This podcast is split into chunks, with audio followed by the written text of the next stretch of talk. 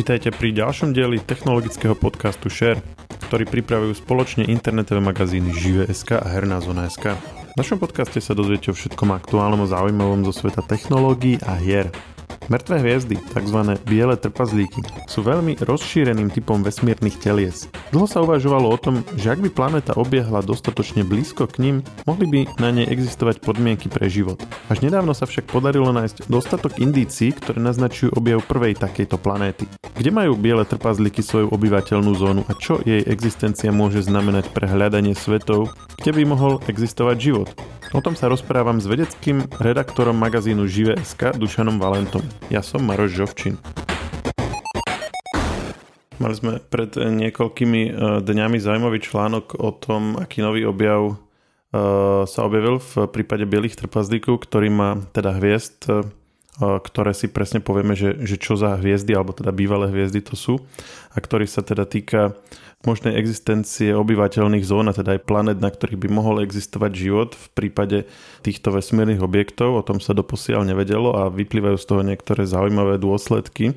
A je tu s nami náš vedecký redaktor Dušan Valent, ktorý nám vysvetlí, e, čo to teda pre potenciálny prieskum aj hľadanie života a planet v obyvateľných zónach vo vesmíre znamená. E, Dušan, ahoj. Dobrý deň. Budeme sa baviť o tom, e, že či a kde e, okolo bielých trpazlíkov môže byť obyvateľná zóna. A povedzme si teda najskôr presne, že čo to teda je obyvateľná zóna. Takže obyvateľná zóna by mala byť vzdialenosť od telesa, väčšinou teda od hviezdy, kde by mala byť možnosť, že na povrchu sa udrží tekutá voda. To znamená, že by tam malo byť tak teplo, aby voda nezamrzla ani sa hneď neodparila. Vysvetlíme si, že čo sú biele trpazlíky a potom sa budeme rozprávať o tom, čo sa vlastne objavilo. Takže biele trpazlíky sú v podstate taká posmrtná podoba hviezdy. Väčšina hviezd, 95%, eh, eh, keď zomrie, to znamená, keď sa nafúkne, tak eh, dopadne nie ako supernova, nie ako ten obrovský kolosálny výbuch, ale dopadne ako také malé, veľmi husté jadro, ktoré sa teda volá biely trpazlík. Toto jadro má veľkosť niekedy len takú ako Zem, ale môže byť hmotné ako 2, 3 až 9 násobok Slnka.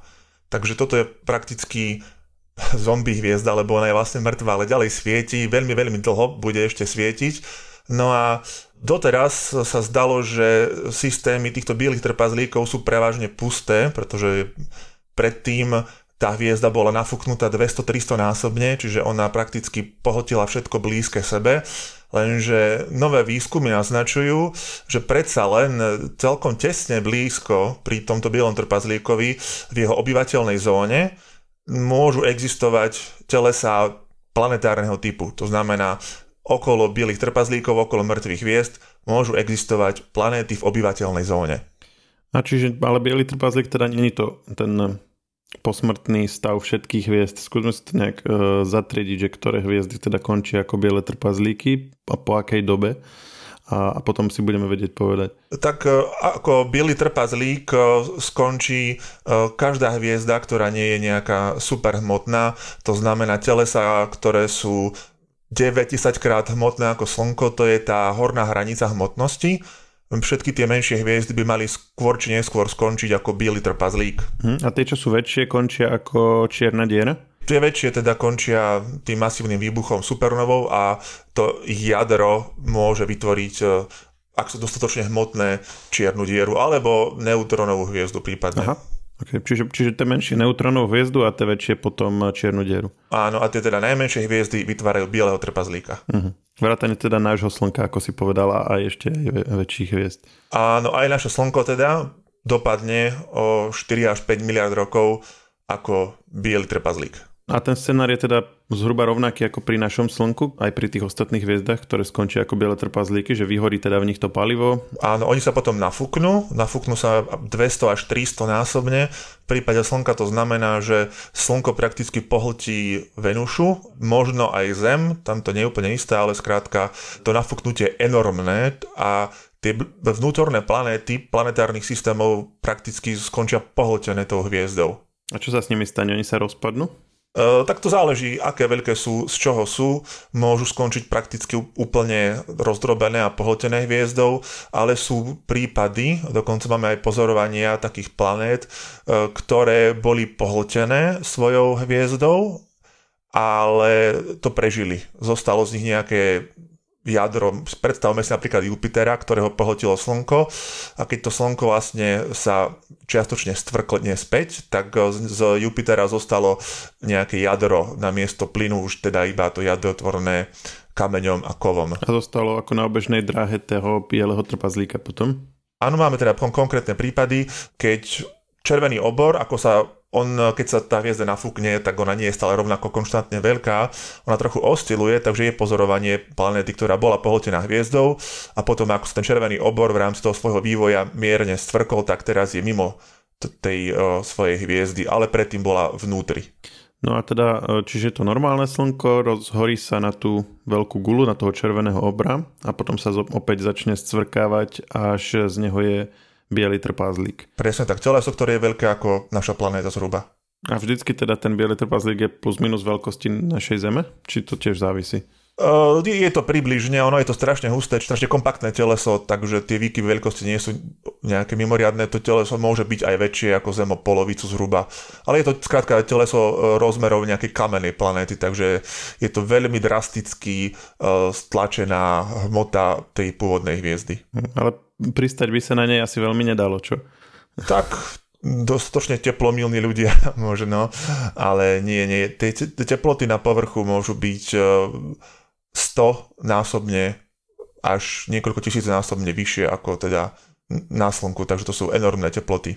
Čiže tým mm, sa dostávame k tomu, že ten biely trpazlik je akože vyhorené slnko, alebo teda nejaká iná hviezda, ale on ešte naďalej v ňom prebiehajú nejaké reakcie, keďže je stále teplý. Tak e, na čo horí pôvodná hviezda a čo potom vlastne spôsobuje tú reakciu v bielom trpazlíku?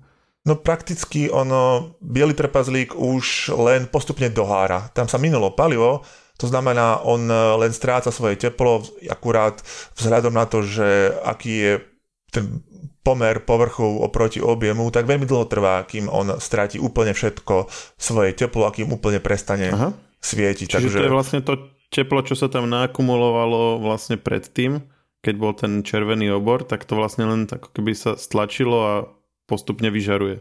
Hej? Áno, presne tak. Čiže vlastne tým pádom ten eh, biely trpazlík eh, pomerne rýchlo a výrazne stráca teplotu, ale paradoxne, kým úplne, úplne stratí tú teplotu, vychladne, kým sa zmení na čierneho trpazlíka, tak to potrvá miliardy, miliard rokov. Takže to je extrémne dlhá doba. Keďže sa chceme baviť o tom, že aj okolo bielých trpazlíkov je obyvateľná zóna, tak asi sa bavíme o tom teple, ktoré je z neho vyžarované potom, ako sa zase scvrkne, áno? Áno, áno. Tým pádom, že to teleso je menšie, tá jeho svietivosť je nižšia, tak e, aj tá obyvateľná zóna je oveľa bližšie k tomu telesu. Prakticky obyvateľná zóna bielých trpazlíkov je asi 50 až 200 krát tesnejšie, tesnejšie pri tej mŕtvej hviezde, pri tom zvyšku hviezdy, je až tak blízko, že sa dostávame veľmi blízko k bodu, kde by už tiaž toho bieleho trpazlíka e, dokázal narušiť to, to teleso. Tým, ako ten biely trpazlík chladne, posúva sa aj obyvateľná zóna a aj životnosť je zhruba tie 2 až 3 miliardy rokov. Takže nemá biely trpazlík obyvateľnú zónu po celú dobu svojej existencie.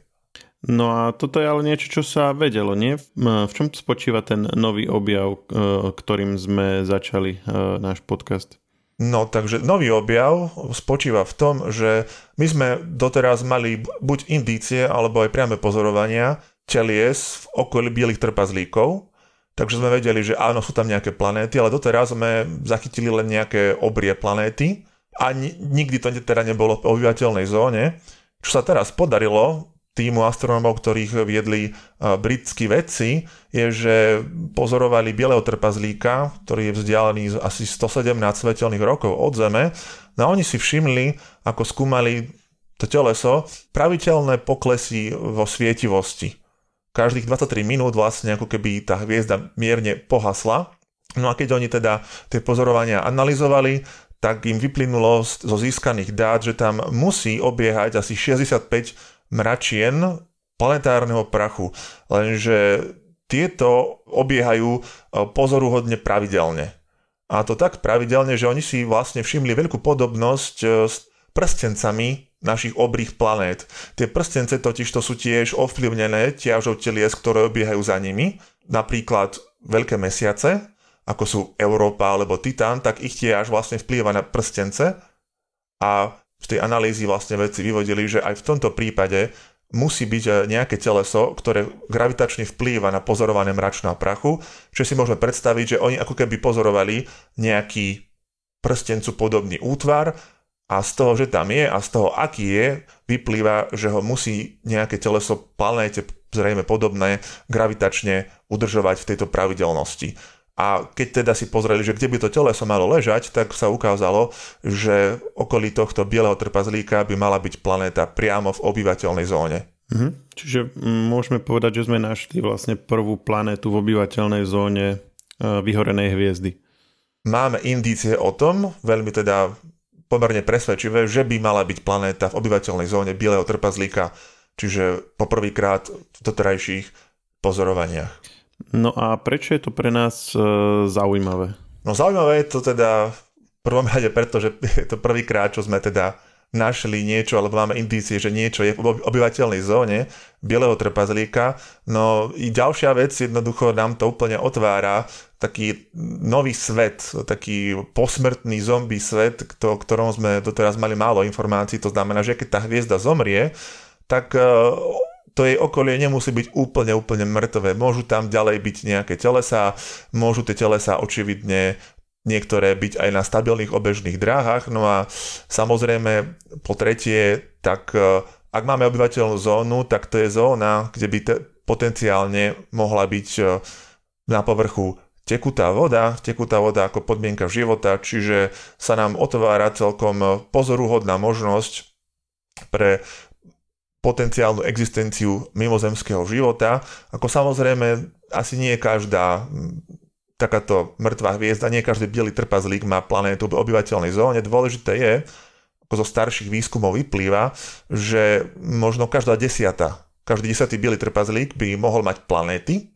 a keďže týchto bielých trpazlíkov je veľmi veľa, ono podľa odhadov prakticky viac ako 9 z 10 hviezd skončí ako biely trpazlík, a keďže tých hviezd je naozaj veľa, tak je to teda veľmi, veľmi nádejný cieľ budúcich výskumov na hľadanie telies obyvateľnej zóne, teda potenciálnych svetov pre nejaký mimozemský život. Ono len na porovnanie teda v našom bezprostrednom okolí máme 8 bielých trpazlíkov. Takže... V bezprostrednom okolí znamená, že mm, v okruhu koľko svetelných rokov?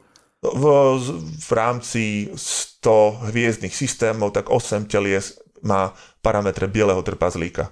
To sú teda, dajme tomu, niekoľko desiatok svetelných rokov. Ale hovoril si, že teda nie na každej môže byť táto obyvateľná zóna a to prečo? Ako som povedal, oni tie tele sa pomerne rýchlo chladnú, nuž a aby sme mali teda tie ideálne podmienky, tú ideálnu teplotu na povrchu, tak sa vlastne, ako oni chladnú, posúva aj táto obyvateľná zóna a ak sa dostaneme príliš blízko ku samotnej hviezde k samotnému bielemu trpazlíkovi, tak dosiahneme vlastne takú blízkosť, že gravitácia toho telesa rozruší. Čiže oni všetky akože v istom momente majú tú obyvateľnú zónu, len tým, že my nás zaujímajú tie, ktoré ju majú teraz, tak preto len niektoré z nich, lebo niektoré budú, teda, že mali ju v minulosti, ale že už im skončila napríklad. Áno, áno, čiže dôležité je teda uh, vek a teplota. Ako som hovoril, ona tá obyvateľná zóna by mala tam na, na bielých trpazlíkoch uh, existovať niekoľko miliard rokov, čo je teda pomerne dosť času na to, aby prípadne tam nejaký život dokázal vzniknúť a rozvíjať sa. Ale teda si povedal, že ona sa posúva akože smerom k bielemu trpazlíku. To znamená, že aj tá planéta by musela tú svoju bežnú dráhu uh, vlastne zmenšovať, respektíve približovať svoju vzdialenosť k trpazlíku. Nie, nie, ako ono, bola by to asi zlá správa pre, pre planetu, ktorá je na okraji vonkajšom tej obyvateľnej zóny, lebo by jej tá obyvateľná zóna ušla, ale akože pokiaľ by bola teda niekde v strede tej obyvateľnej zóny, tak ako e, tá planéta by mala niekoľko miliard rokov podmienky potenciálne obyvateľné, plus treba rátať s tým, že samozrejme nie všetko závisí len od vzdialenosti od hviezdy, sú ďalšie vplyvy, ako je zloženie atmosféry, ktoré tiež dokážu spôsobiť oteplovanie na tej planéte, takže ono, to, že by sa mierne odchýlila obyvateľná zóna, nemusí nič znamenať, ako napríklad okolí Slnka. Máme oby, obyvateľnej zóne, takej tej optimistickejšej tri planéty. Venuša je tiež v nej, na vnútornom okraji, Mars je na vonkajšom okraji. Čiže tie, ten vplyv atmosféry dokáže teda ešte ďalším faktorom byť, ktorý je dôležitý. Tá obyvateľná zóna e, bieleho trpazlíka je veľmi blízko pri ňom. E, tak blízko, že v minulosti, keď ešte to slnko bolo, alebo tá hviezda bola normálnou hviezdou, tak e, vlastne v takej blízkosti nemohla mať nejaké planéty. To znamená, ako sa tam tá potenciálna planéta vôbec dostane potom, ako sa z hviezdy stane biely trpazlík? Nie je celkom presné, že obyvateľná zóna je tak blízko, že by tam nemohli byť predtým žiadne planéty, no žiadne obyvateľné planéty. Ono sú také tie super tesné planéty, ktoré obehnú okolo svojej hviezdy za, neviem, 7 hodín, takže uh, len určite predtým tam nemohli byť teda obyvateľné planéty a to také hlavné je, že hlavný pozoruhodný fakt je, že obyvateľná zóna Bieleho trpazlíka leží vnútri jeho pôvodných rozmerov. To znamená, keď tá hviezda bola predtým nafúknutá, tak ona siahala ďaleko, ďaleko, ďaleko ďalej. Myslíš vnútri toho červeného obra? Alebo vnútri tej pôvodnej hviezdy. Áno, čiže aj niekedy záleží od veľkosti tej hviezdy samozrejme, ale z pravidla je to úplne celé vnútri bývalého červeného obra. Čiže keď nám zanikne tá obrovitá hviezda, keď sa nám stvrkne, obyvateľná zóna bude tak ďaleko od toho stvrknutého jadierka, že by to stále ešte bolo viac menej vnútri toho obrovského nafúknutého telesa, ktoré tam existovalo niekoľko, dajme tomu, miliónov rokov predtým. Čiže v obyvateľnej zóne budú buď telesa, ktoré predtým obiehali vnútri hviezdy a prežili to. Ako som povedal, máme dôkazy, že naozaj môžu planéty prežiť to pohltenie, pretože ono, keď tá hviezda sa nafúkne, tak ona je vlastne strašne riedka. Viac menej na tých okrajových oblastiach, okrajových vonkajších vrstvách je taká riedka skoro ako, ako na spôsob atmosféry. Čiže tam môžu byť nejaké tieto zvyšky. Akurát je to strašne horúce teda, hej? Čiže vlastne by museli prežiť tie planety tú teplotu, ale ako nemuselo by ich to uh, úplne že roztrhať. Že len by zhoreli ako keby. Doslovne by boli rozstavené, čiže plynní obry by prišli o svoj plyn, o svoj ľad, prišli by zrejme kamenné planety minimálne o časť kôry, takže s najväčšou pravdepodobnosťou by tam zostali nejaké tie naozaj že kovové až jadra. Druhá možnosť potom je, že tam nejaká planéta vznikne, vidíme, teda pozorujeme, že okolo viacerých alebo mnohých bielých trpazlíkov sú také disky z hmoty, ktoré vlastne tvorí hmota, ktorá bola narušená alebo kolidovala, keď sa priblížila k svojmu teda bielemu trpazlíkovi, takže je možné, že tam nejaká planeta vznikne sekundárne, teda doslovne, že po smrti svojej hviezdy. A tretia možnosť je, že vlastne ona tam bude migrovať Vieme, že posuny planét sú úplne bežný jav. To, do akej miery planéty migrujú po tej fáze, po smrti hviezdy, vidíme aj na tom, že my sme teraz zaznamenali napríklad, ako nejaký biely trpazlík rozrušuje teleso takmer planetárnych rozmerov, ktoré sa teda k nemu priblížilo.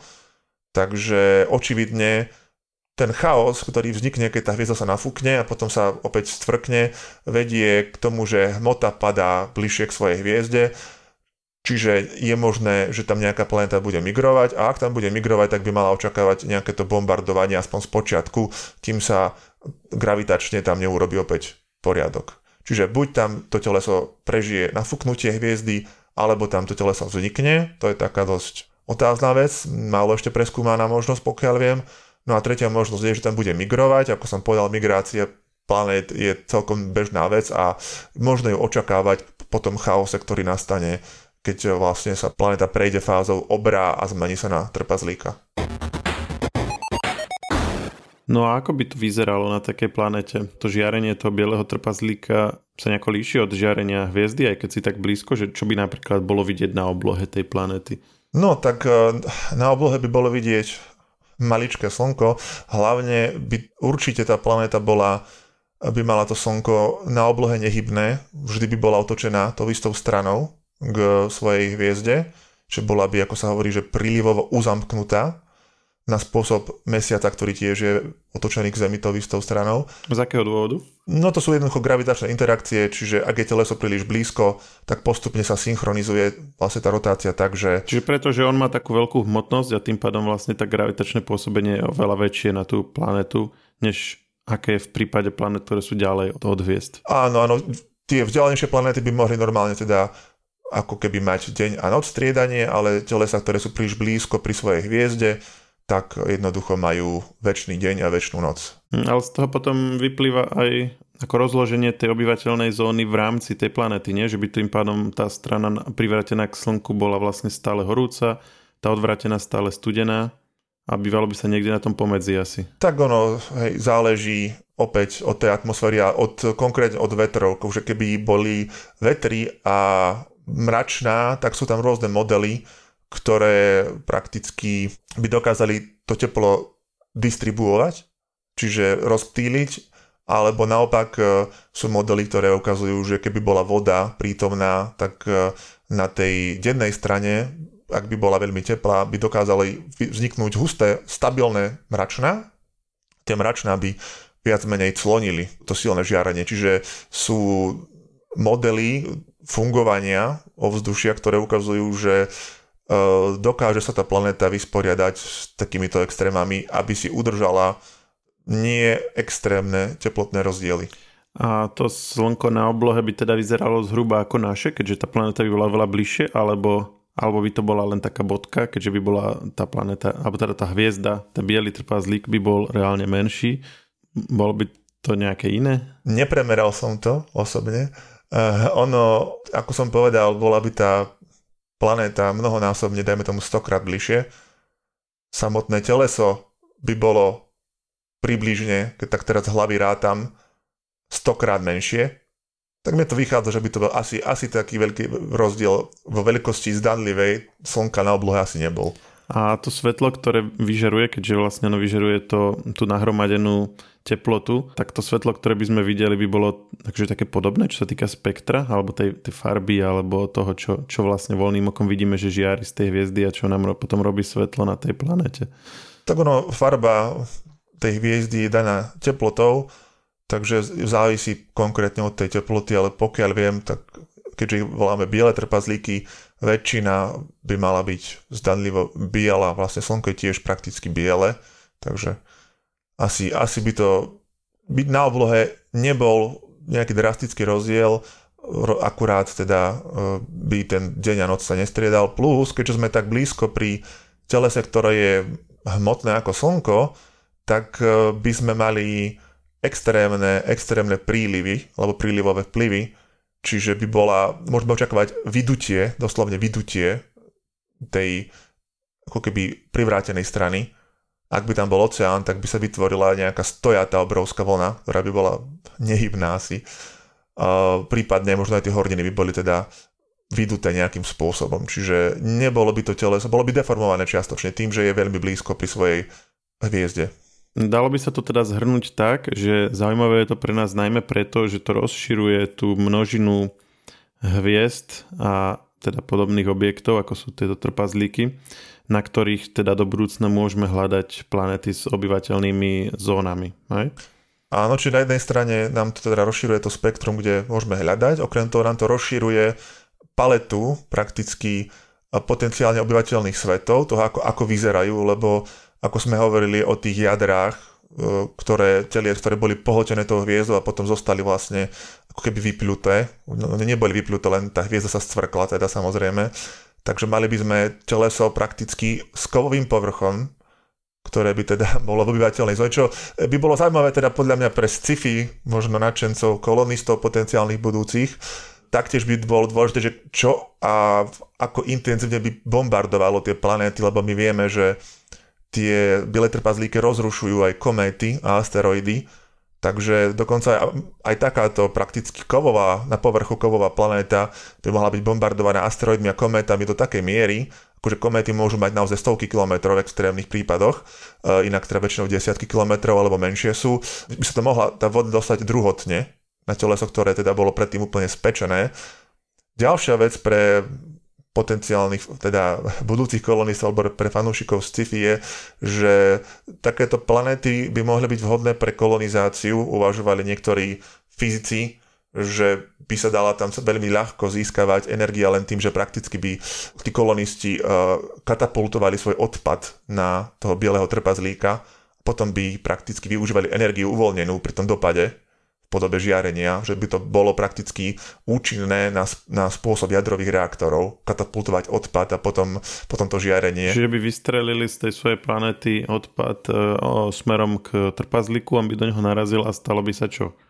Nazvali to fyzici, že nejaká gravitačná väzbová energia, ktorá by bola teda uvoľnená v podobe elektromagnetického žiarenia, by sa dala následne využívať. Konkrétne Avi Loeb takto uvažoval, takže s účinnosťou podľa pána Löba s účinnosťou jadrových reaktorov. Takže sú to potenciálne vhodné možno svety aj, aj na, na kolonizáciu a ekologické získavanie čistej energie. Vymenujme si, že, že kde všade vo vesmíre sme doteraz okrem bielých trpazlíkov poznali obyvateľné zóny a naopak kde nie, aby sme vedeli, že aká je tá množina, ktorá sa nám teraz rozšírila. E, tak množina obyvateľnej zóny, e, ak budeme teda taký striktnejší, to znamená, že sa pozeráme na tú závislosť od žiarenia zvonka, nebudeme brať teraz ohľad na tú atmosféru alebo nejaké procesy v rámci tej planéty, tak takéto obyvateľné zóny sú, zdá sa teda, bežné. Problém je teda, aby sme mali tú obyvateľnú zónu okolo nejakej pokojnej hviezdy. Ako vieme, tak dve tretiny až tri štvrtiny hviezd sú E, červení trpazlíci, malé hviezdy, ktoré sú ale veľmi divoké majú veľké výkyvy v svietivosti, veľké erupcie, takže tam je obyvateľná zóna, ako napríklad e, naša najbližšia hviezda, Proxima Centauri, tam síce tiež máme e, planetu podobnú Zemi, ale jednoducho je tam šialené prostredie kvôli žiareniu a výkyvom svietivosti. Takže... To znamená čo, že, chvíľ, že chvíľku je tam akože dostatočne teplo, potom sa rozhorí, je tam zase horúco, potom je tam zase chladno alebo niečo také? No tá žiarivosť bombarduje rôznymi typmi ničivého žiarenia, ktoré teda určite by dokázali prakticky život vyhubiť, ak by tam nejaký na povrchu bol. Okrem toho sú tam výkyvy, eh, ktoré môžu trvať teda desiatky, stovky rokov v oboch smeroch, čiže svietivosti, čiže nepravidelné, nie ako na Zemi máme pravidelné, viac menej pravidelné doby ľadové, jednoducho je to skrátka strašne divoké z viacerých dôvodov, takže potrebujeme nejakú pokojnú hviezdu, Slnko je takáto relatívne pokojná hviezda a vtedy môžeme sa baviť o naozaj obyvateľnej, obyvateľnej zóne. A ty si povedal, že, to sú, že tieto červené trpazlíky sú nejaké dve tretiny alebo tri štvrtiny. To znamená napríklad z tých našich najbližších 100 hviezd môžeme počítať, že nejakých 60-70 z nich sú červené trpazlíky? Áno. Ako nemám to prepočítané, ale teda platí to všeobecne. To znamená, že tých necelých 10 eh, bielých trpazlíkov vlastne aj celkom rozširuje to množstvo nejakých potenciálnych obyvateľných svetov aj v našom bezprostrednom okolí. Že, že pokiaľ ich tam bolo doteraz, povedzme, hej, vymyslím si 30, tak odrazu ich je 40, tak eh, ako to aj celkom rozdiel. Áno, a teda aspoň pokiaľ viem, tak biele trpazlíky by nemali mať takéto šialené uh, výkyvy vo svietivosti, čiže ak oni dostatočne pochladnú na tú teplotu stabilnejšiu na, dočasne, vznikne nám tam obyvateľná zóna na 2-3 miliardy rokov a táto by mala mať podmienky z pravidla uh, priateľnejšie než obyvateľná zóna takého priemerného červeného trpazlíka. Uh-huh. Čiže červené trpazlíky si škrtáme a ešte ešte ktoré hviezdy nie sú? Nie, nie, nie úplne mm-hmm. vždy, ako sú, poznáme príklady pokojných červených trpazlíkov, sú ale vzácne. Ale teda z pravidla platí, že teda červené trpazlíky, hlavne keď sú mladé, tak uh, divoko vystrajajú. Dobre. Čo v prípade veľkých hviezd, e, takých tých, z ktorých potom sú buď neutronové hviezdy alebo čierne diery, tam tá ich životnosť je dosť krátka. To, e, ak sa nemením, to tiež vie byť problém. No samozrejme, ono, čím väčšia hviezda, tak tým rýchlejšie zomrie to platí asi aj v showbiznise, keď sa tak zamyslím. v tomto prípade tie naozaj obrie hviezdy umierajú po miliónoch, nie, niektoré 100 tisícoch rokov, takže to je veľmi málo. Na to, to stačí na to, aby vznikol nejaký zárodok planéty, ale e, nie na to, aby sa rozvinul tam nejaký život. A takéto veľké hviezdy sú ako časté? No, ako som povedal, tak väčšina, veľká väčšina hviezd sú vlastne menšie ako Slnko, menej hmotné ako Slnko. To sú, to sú tí červení trpazlíci. A títo obry, tak uh, tí patria teda medzi tú vzácnejšiu skupinu hviezd.